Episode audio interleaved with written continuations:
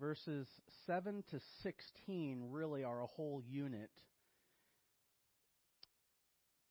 that I would call Christ the Great Gift Giver. So, one title for this sermon could be Christ the Great Gift Giver, Part 1. But if we're looking at the verse 7 in itself, it would be the basis for diversity in the church. I'll let Denise decide what she wants to call it on the MP3.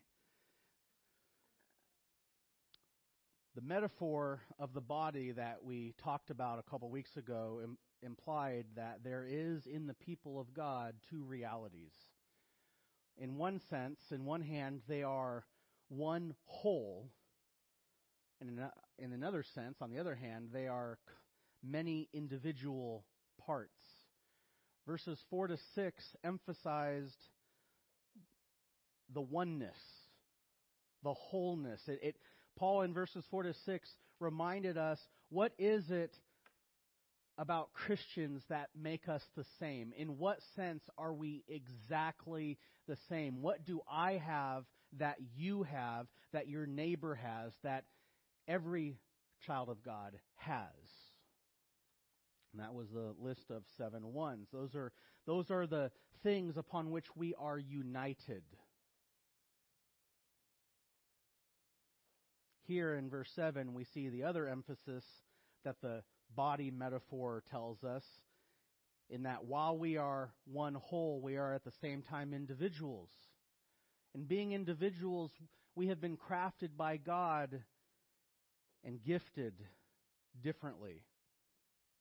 And here we see in verse verse 7 we see the basis of, of this diversity. We see the beauty, we see the wisdom, we see the good intent in the diversity of these gifts given among the members of Christ's body. In his wisdom and his kind provision and, and his skill in crafting the body just as he desires it to function, we see that, we see that Christ has not only saved us and promises us eternal life and heaven and, and, and himself, these, these being sources of joy and pleasure and glory that we are going to happily, happily experience for generations upon generations in eternity.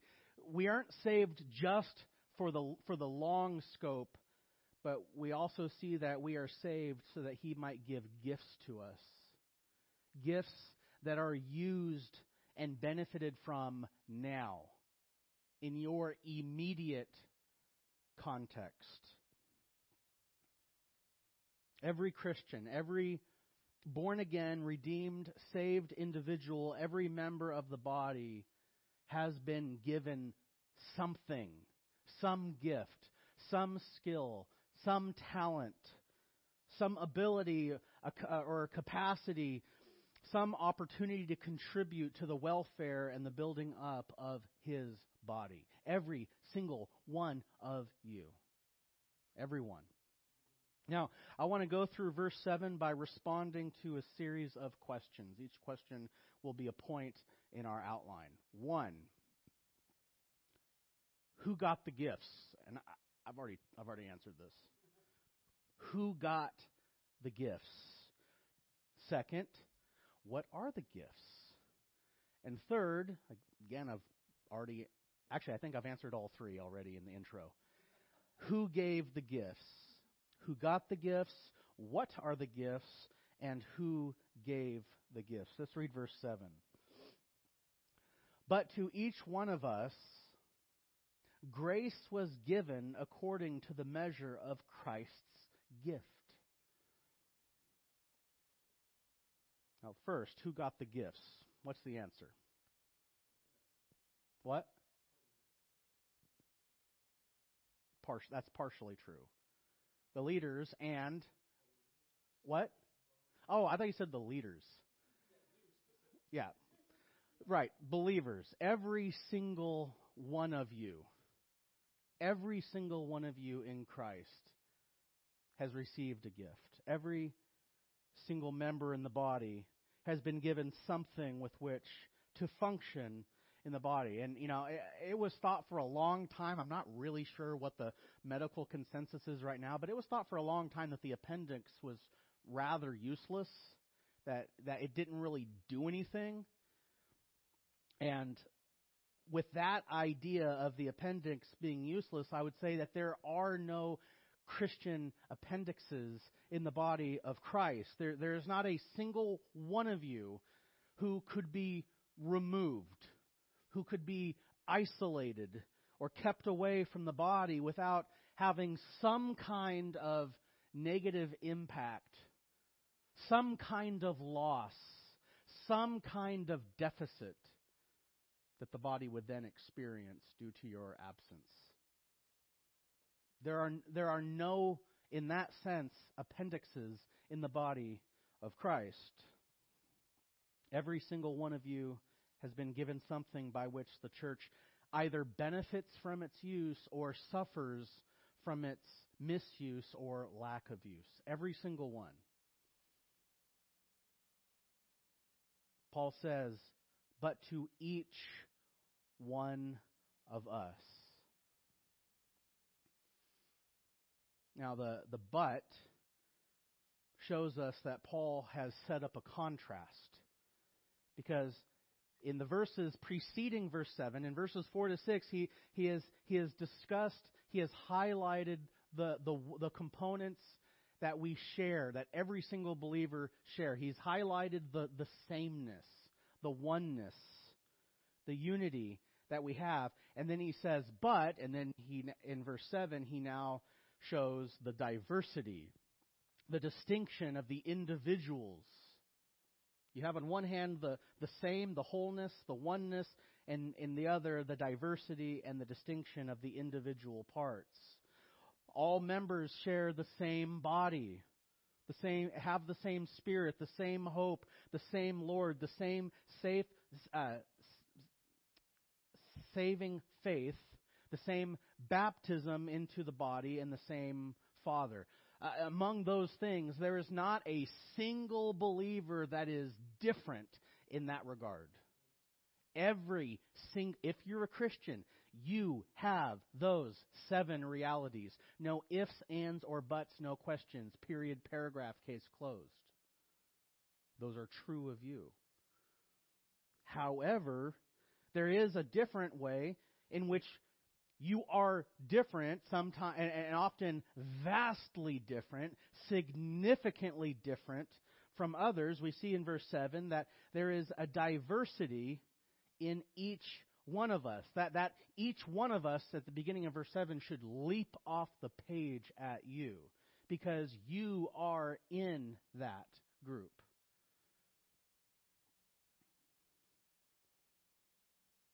Each individual member in the whole body has been graced, gifted, given something.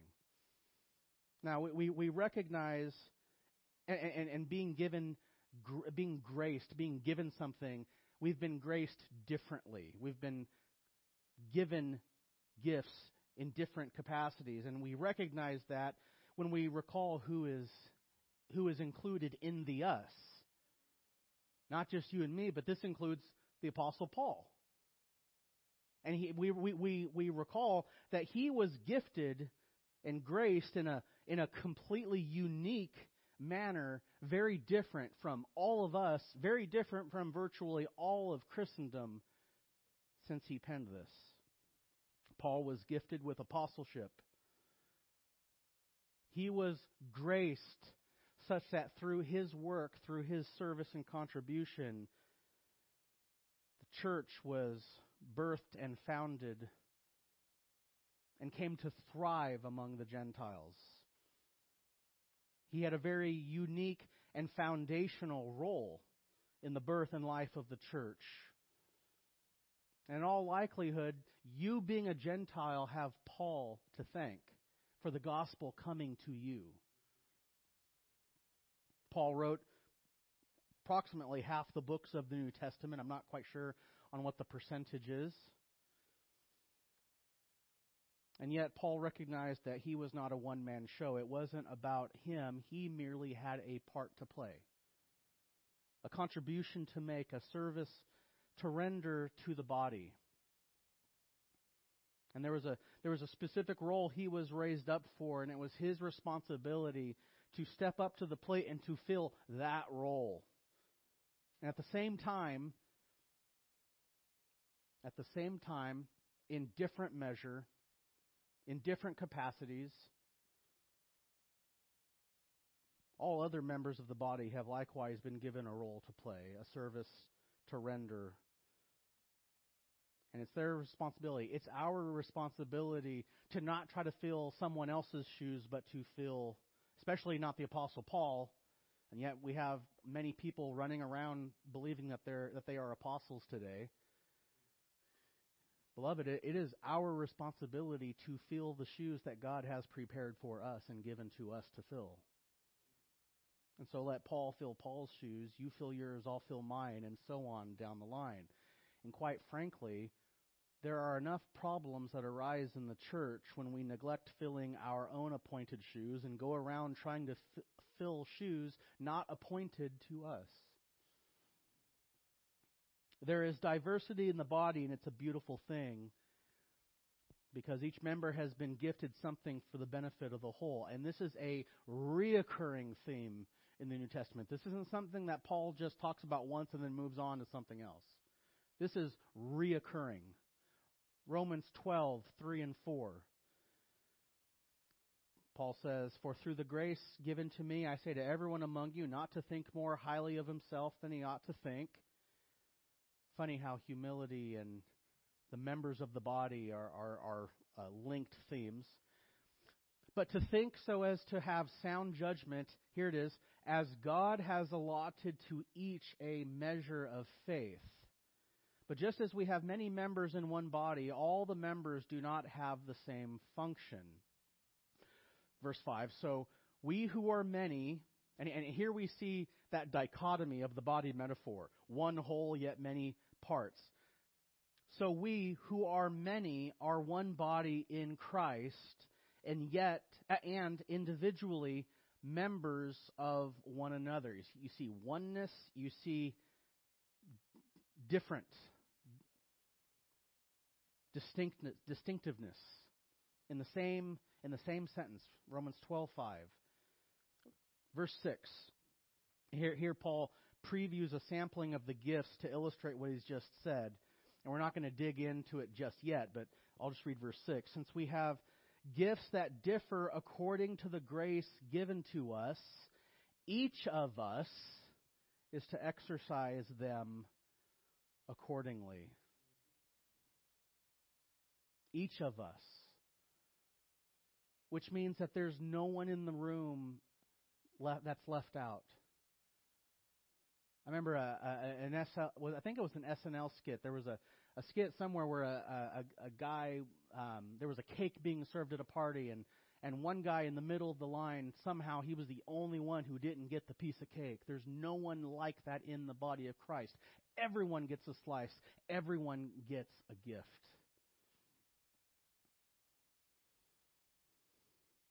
First Corinthians twelve seven.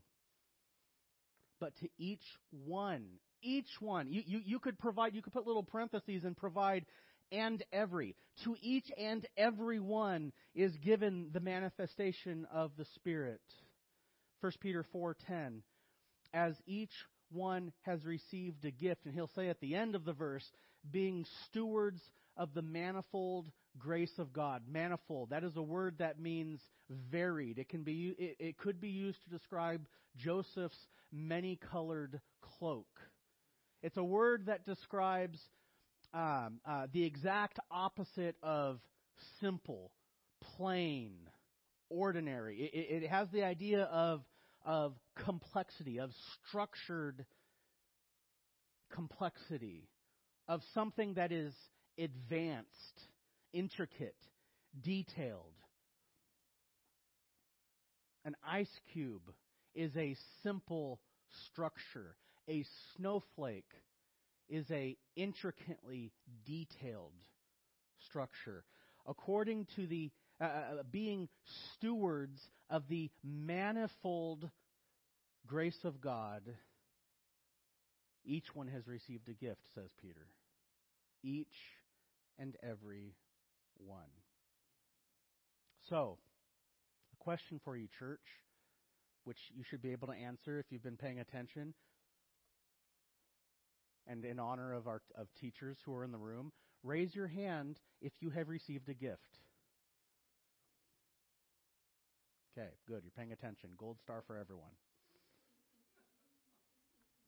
Each one. Each and every Christian that the Holy Spirit has put into the body of Christ, He has given something to you.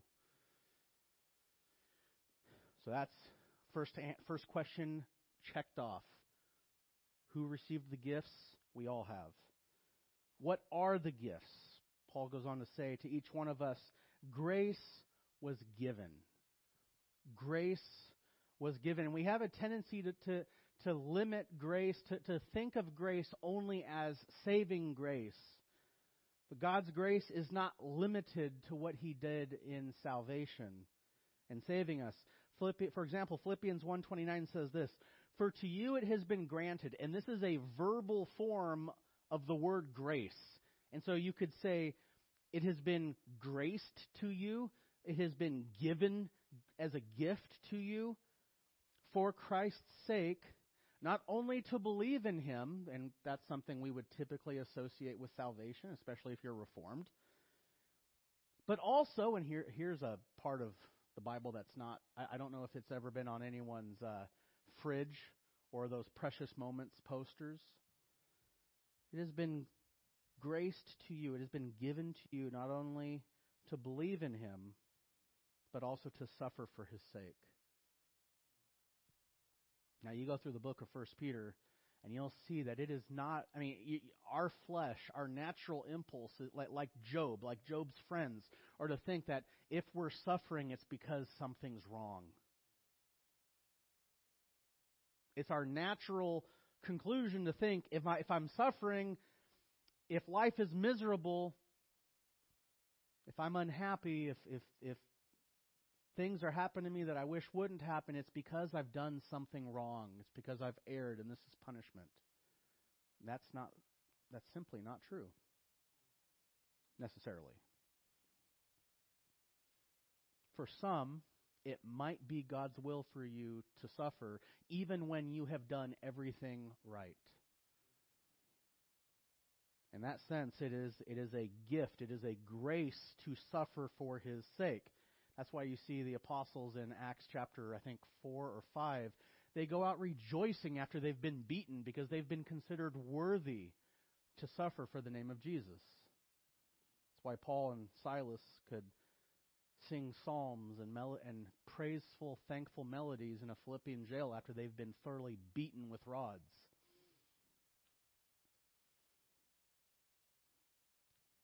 God's grace goes beyond what we typically understand and associate with salvation. 4 7 says, To each of us grace was given. What this means is that we have been fitted, we have been equipped, we have been empowered and endowed with the ability, the power, the means, the opportunity, and the desire to serve the body in some way in some capacity, in some manner, you it, has been given to you, and it, it, you have been fitted, you have been made able and empowered to do something that is a benevolent service, that is a good thing, that is a loving contribution to the body. In the same way that God has designed all of your organs, with possibly the appendix, appendix as an exception, like I said, I don't know. But God has designed every single organ in your body to do something for you. That is common logical sense.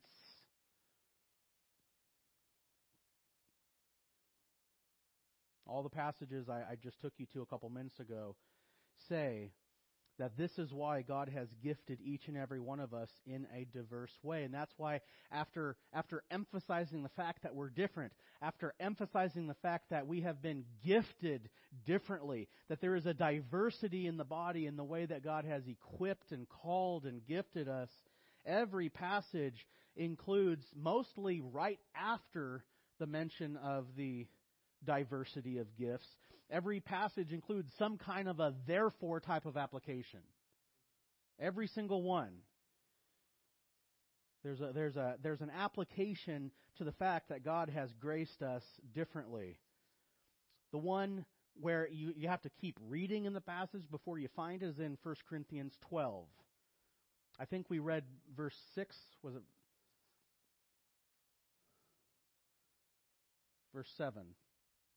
Yeah, we, we read 1 Corinthians 12, 7. If you are faithful and persevering, and you make it all the way down to verse 24 and 25, it says this, but God has so composed the body, verse 25, so that there may be no division in the body, but that the members, here it is, may have the same care for one another. Practical, therefore, application in light of the fact that God has placed different members into the same body. 1 Peter 4:10. Let me read it in its entirety and you can see it. As each one has received a gift, here's the therefore, employ it in serving one another as good stewards of the manifold grace of God. And here's an example, which is what helpful teachers do. They illustrate what it is they're telling us to do. Whoever speaks is to do so as one who is speaking the utterances of God. If God has put you in a place where you speak for Him, then speak as if you're speaking for Him. Whoever serves is to do so as one who is serving by the strength with, with, with which God supplies. Romans 12:6 which came at, which comes immediately after the verses that we, I read earlier. Since we, and since is the same word for therefore, so it, it's a therefore application. Since we have gifts that differ according to the grace given to us, here it is, each of us is to exercise them accordingly. If prophecy, according to the proportion of his faith, if service, in his serving, or he who teaches, in his teaching, or he who exhorts, in his exhortation, he who gives, with liberal, liberality, he who leads with diligence, he who shows mercy with cheerfulness. I grant to you that a sports team wouldn't work very efficiently uh, a football team wouldn't work very well if every single player was a quarterback. It is a good thing that linemen are appointed so that they can do linemen things on the field. And it's a good thing that wide receivers are on the field so that they can receive widely. And I'll, I'll, I'll, I'll stop. I'll stop. It is a good thing. I mean, how would a car work if every component under the hood was an alternator? If every component was an engine? No, you need every individual part doing what it was designed to do for the whole to function.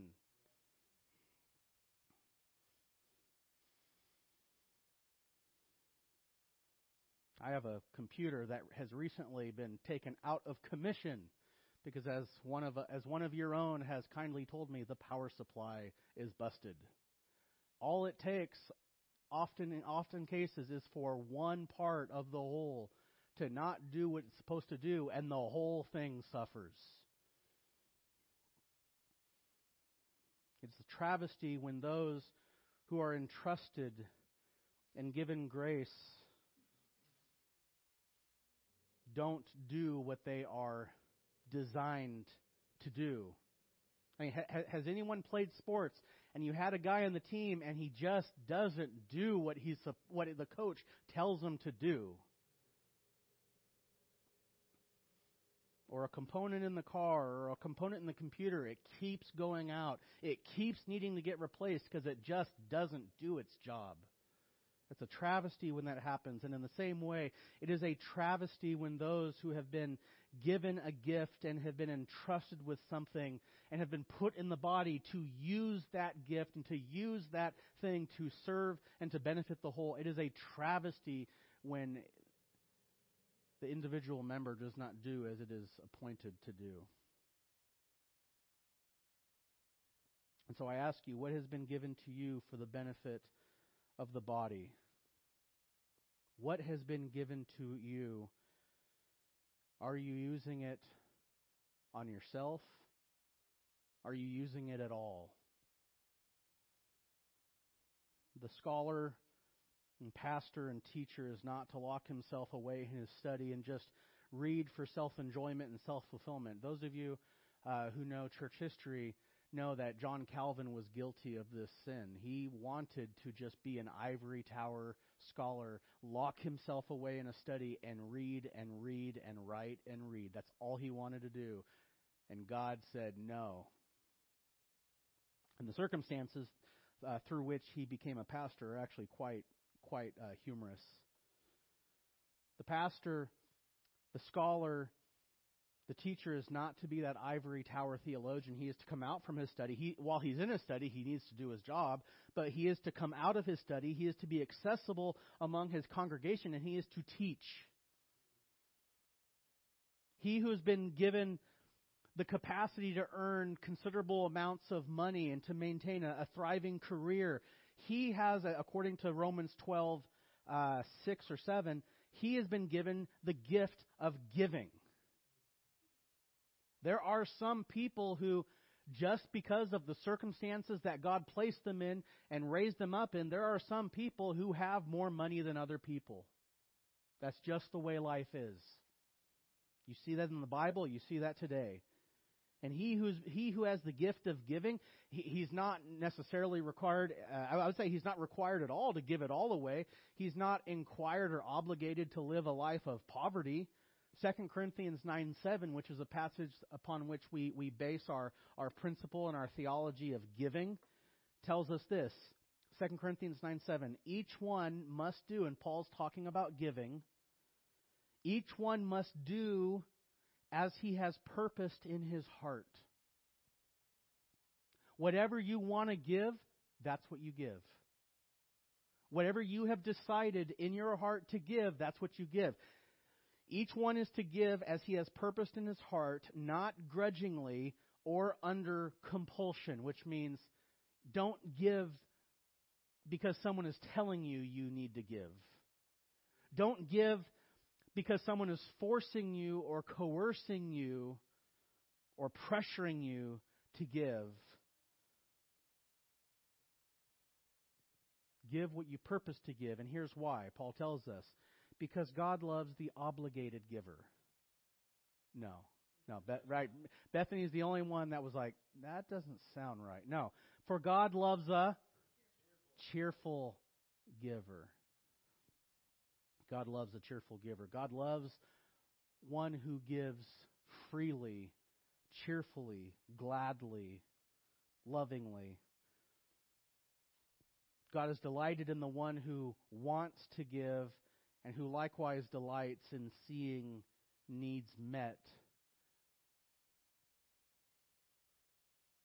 God delights in the man or the woman who who themselves delights in seeing what what will God do with the resources that I give back to him. The wealthy man has the opportunity in his wealth to see how he can be generous according to Romans 12:8. I'm sorry, I, I think I said it was 7 or 6 earlier. It's Romans 12:8. He is he his opportunity is to see how he can be generous with his giving and to give uh, with as Paul says with liberality, which means freely or generously. And in the same sense, w- with whatever, I mean, the wealthy man has that put into his hand. That's his gift. We are all called to take the gift that God has put into our hands and to see how can I use this? The individual as the individual blessed with an abundance has a unique and expanded ability to meet the needs of others in, an expanded measure. other gifts are likewise given to us so that we can meet those needs as God strategically places us in, in the path to identify them and meet them. Some are gifted with extra time on their hands. Maybe you're retired. Maybe you have a job where, where you don't have to drive to work, but you can work from home. Maybe you have a job with very minimal time requirements. Or a job that, that is largely stress free and when you and when you're done and you clock out, you can you can just readily go on to the, to something else. You have strategic opportunities that others don't have. Or perhaps even you didn't have 20 years ago when you were still working a career and, have, and raising kids. Some are gifted in mercy. Some have an exceptional skill in providing for practical needs and doing dirty jobs that other people just can't bring themselves to do. Some of you are have an inner micro. Some some excel at some like these excel at bearing personal burdens of others. Some excel as prayer warriors. Some people find it really hard and difficult to pray. Some find for some it is just a nat it's like it's like breathing. It's like riding a bicycle. Some excel at administration. Some excel at, at thinking structurally, in, in structured categories, and, and having very organized lives, and having everything precisely where it needs to be. Those of you who know me know that's not me. Some excel at music.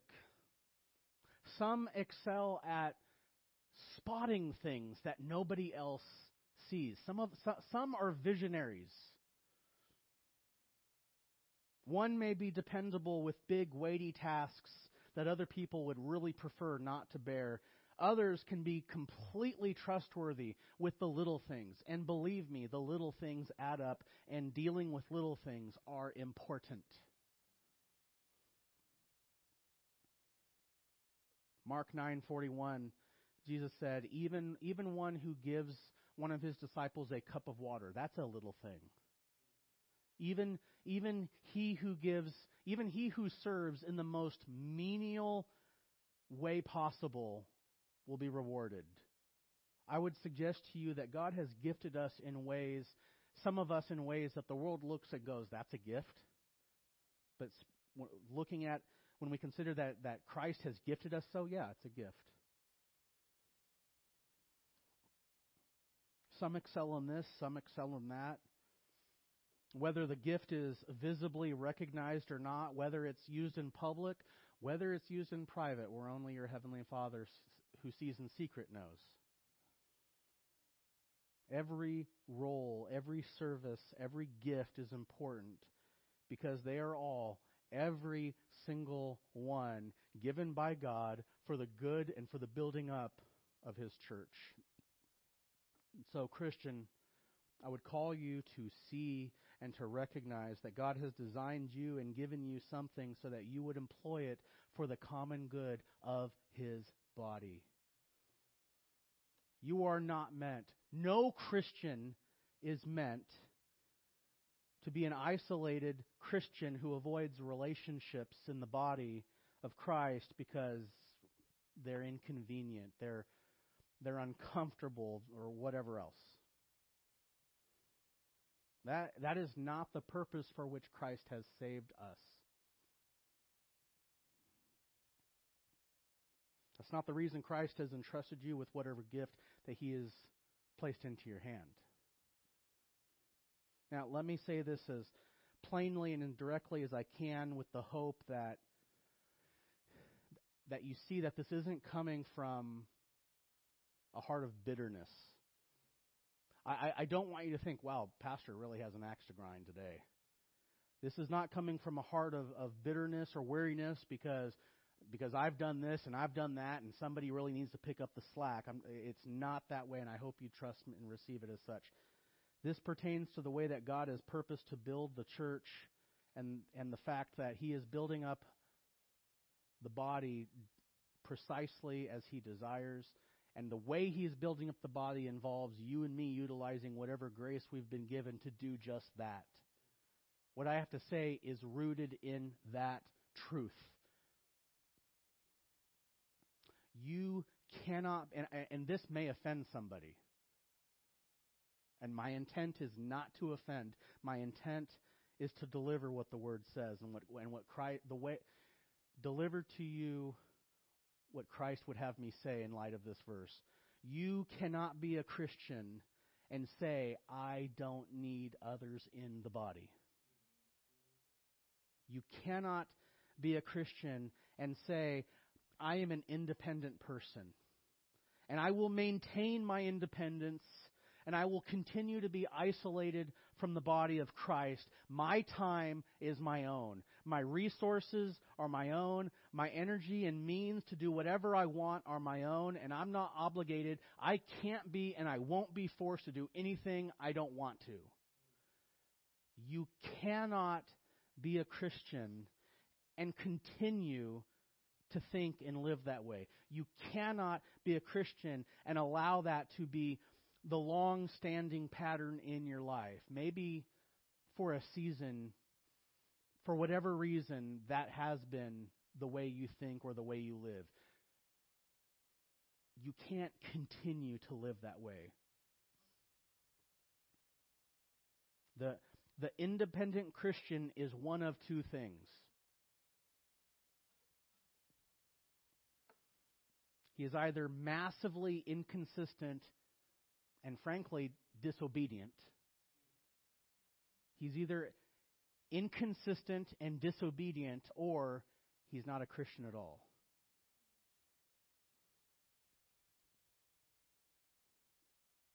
And it's my prayer that there's that there's introspection, that there's a lot of looking in and, and checking the hearts that will come about as a and, and there's no, and there's no one. I'm, as I look across the room, I don't have someone in my mind. You know, th- this sermon wasn't written for you or for you.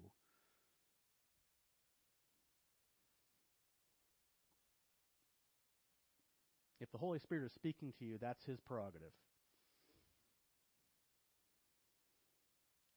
By now, I, where we are in Ephesians, I hope you can see that the, the modern typical understanding of Christian salvation has been grossly underdeveloped in evangelicalism.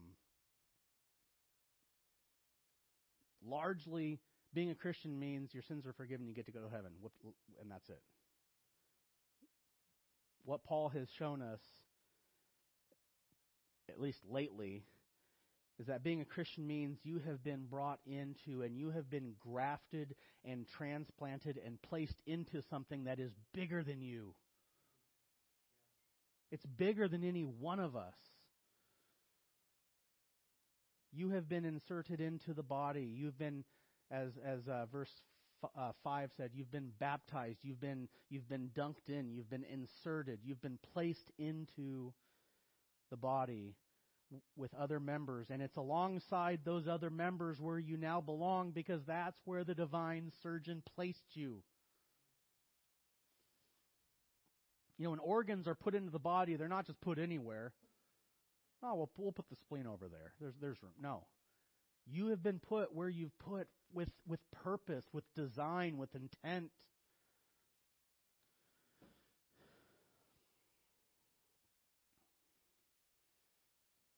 Every member and, and, and, every one of you has been put where you are for the thriving of the body.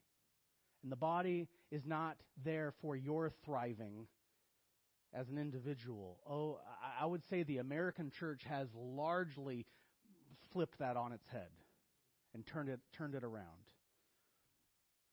Pastor Don Green says this The local church is a life priority for Christians. And I heartily agree with him.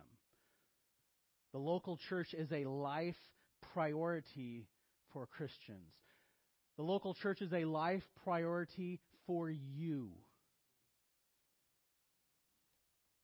It's not an understatement to say that You were saved to be here, and I was saved to be here, so that we might be in the midst of one another and abide with each other. Yes, we were we were saved to inherit eternity. Yes, we were saved to receive uh, forgiveness of sins and eternal life and to enjoy God forever in heaven. Yes, we were saved for all that, but we were saved for this too. So let's recap. Who has the gifts? You can just don't raise your hand, just tell me. How many believers? All of them. What are the gifts? It's whatever grace, whatever ability, whatever talent, skill, means, resource, opportunity you have to serve, to build up, to benefit others, to encourage others,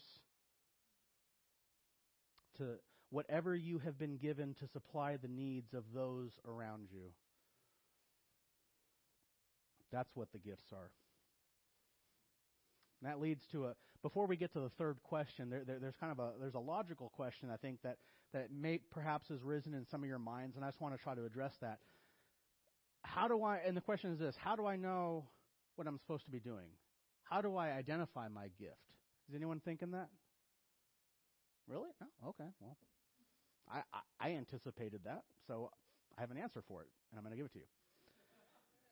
How do I know what I'm supposed to be doing? And there have been books and surveys and questionnaires and all sorts of things that you can purchase or find on the internet to, to, and you can fill out these questions and it'll tell you you're supposed to do this or you're supposed to do that.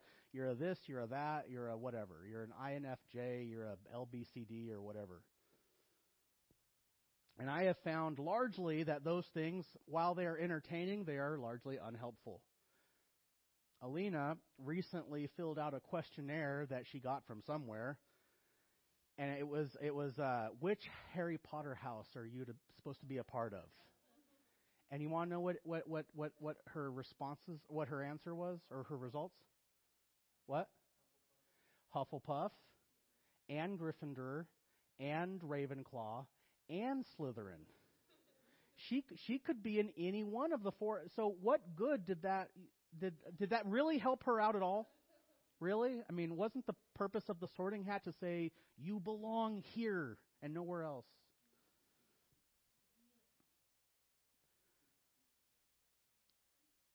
I would say this.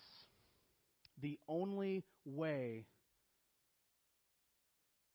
that you can really know what your contribution is to the body of Christ. And I, and I got this from someone, and I can't remember who it is, so it's it's uh, uh, anonymous said this, but I agree with it. The only way that you can really know what your contribution is to the body of Christ is to be involved in the body of Christ. It's not through taking a questionnaire or a survey or a form or reading a book. I mean, that may help you, but it's not guaranteed to be accurate. The only way you can really know, the only way you can accurately know what your contribution is to the body of Christ is to be involved in the body of Christ. And He will make your giftedness known over time, in part through your desires, in part through your abilities, and in part through the opportunities that are present and the needs that are available and the needs that need to be fulfilled in the body of Christ. In other words, spend time with others and discover where they are in their walk of life and do church, really do church, get plugged in, fellowship, worship alongside each other, let iron sharpen iron. And as needs and opportunities are made known to you, you will discover that somewhere between your desires and what you want to do and what you can practically do and what you have the time and opportunity to do, somewhere between all that, you will find your gift. You will find the gift specifically tailored for you, specifically given to you to use. Let me remind you what Paul said in Ephesians 2:10 that we have good works that have been prepared beforehand for us to walk in them. You have good works that are that have been prepared for you, and you have been pre- prepared for the good works. There's a lot of preparation that has been gone, that, that has gone into you being a part of the body of Christ. Now, and I think I've answered this probably five times by now who gave the gifts? And the, the typical Sunday school answer is Jesus. And you are right. Paul ends verse 7 To each of us has been given grace according to the measure of Christ's gift. Now, this doesn't come as a surprise because I think I've already answered this a half a dozen times. And so I don't need to spend a whole lot of time here, especially since we will see several times from, from now until the end of verse 16 that Christ, and this is, this is the consistent theme. Christ is a consistent and faithful and capable giver of that, for the, of the things which he uses for the growth and the preservation and the stability and the building up of his church. When, when he started his church, he didn't just wind things up and give stuff to you and say, good luck, and watch, us, watch the church go on its merry way. He continues to be. He, he, he, he was active and invested in the beginning of the church. He is currently active and invested in the in the building up and the safeguarding of his church, and he's going to continue to be active and invested until he personally and actively comes back to retrieve his church. Christ is a faithful and consistent provider and shepherd and caregiver and savior and protectorate of his church. You will see that several times by the time we get to verse 16. You, you will see the fingerprints of Christ all over his church, and specifically in, in, in verse 7, I want you to see that his fingerprints are on each one of you. I want you to see that, and I want you to believe it because it's true. Christ has given us these gifts, covered not just in Ephesians 4 7 and covered in Romans 12 uh, uh, 1 Corinthians 12, 1 Peter 4. He's graced one to teach. He has graced another to serve, another to do this, another to do that, because it pleases him for that to be the way that his church grows.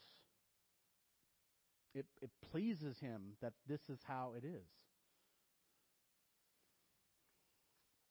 So, we aren't to be worldly and, and, and say, well, the, the pastor's the guy running the show. He's the most important guy.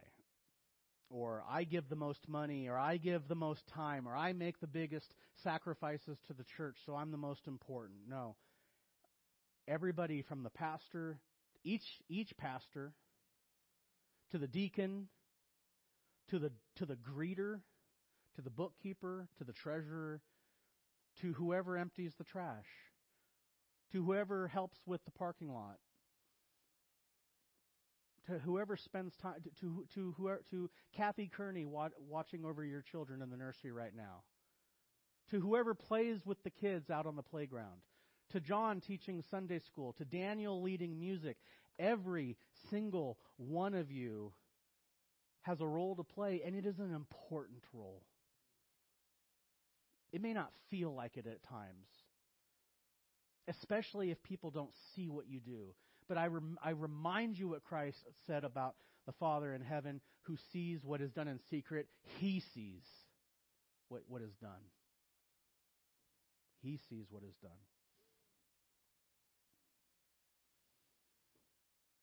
Let me conclude with the purpose statement of all of this in verses 15 to 16. Everyone has in their hand what has been given to them by, by the head of the body, so that verses 15 and 16 might be true of, of this church. Uh, I mean, of every church, but I'm speaking to you. So you have what you have, so that this might be true of us. that we might grow up in all aspects into Him who is the head, even Christ, from whom, from Christ, the whole body being fitted and held together by what every joint supplies, according to the proper working of each individual part. So that that's what we do, but this is what our head does, causes the growth of the body for the building up of itself in love. Quite frankly, I don't care if we grow to the size of 150, 200 people. I don't I mean, it'd be nice, it'd be swell if we grew so big that we needed to plant a church. That would be nice. There are a lot of programs that would be wonderful to, to, to get up and running. My vision for the church is that we would grow up in Christ, that every single member supplies what it's been given to do, that every single individual part works accordingly to what it's been gifted so that as we do those things, we grow up together and are built up in love. I think I, I deposit to you that is a good vision for a church. Let's pray.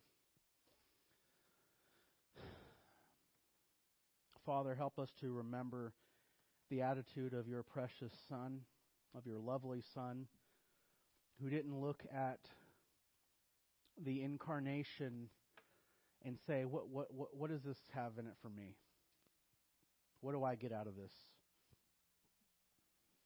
We remember that he came because he was so lowly of heart and he was so considerate of others' needs more than his own.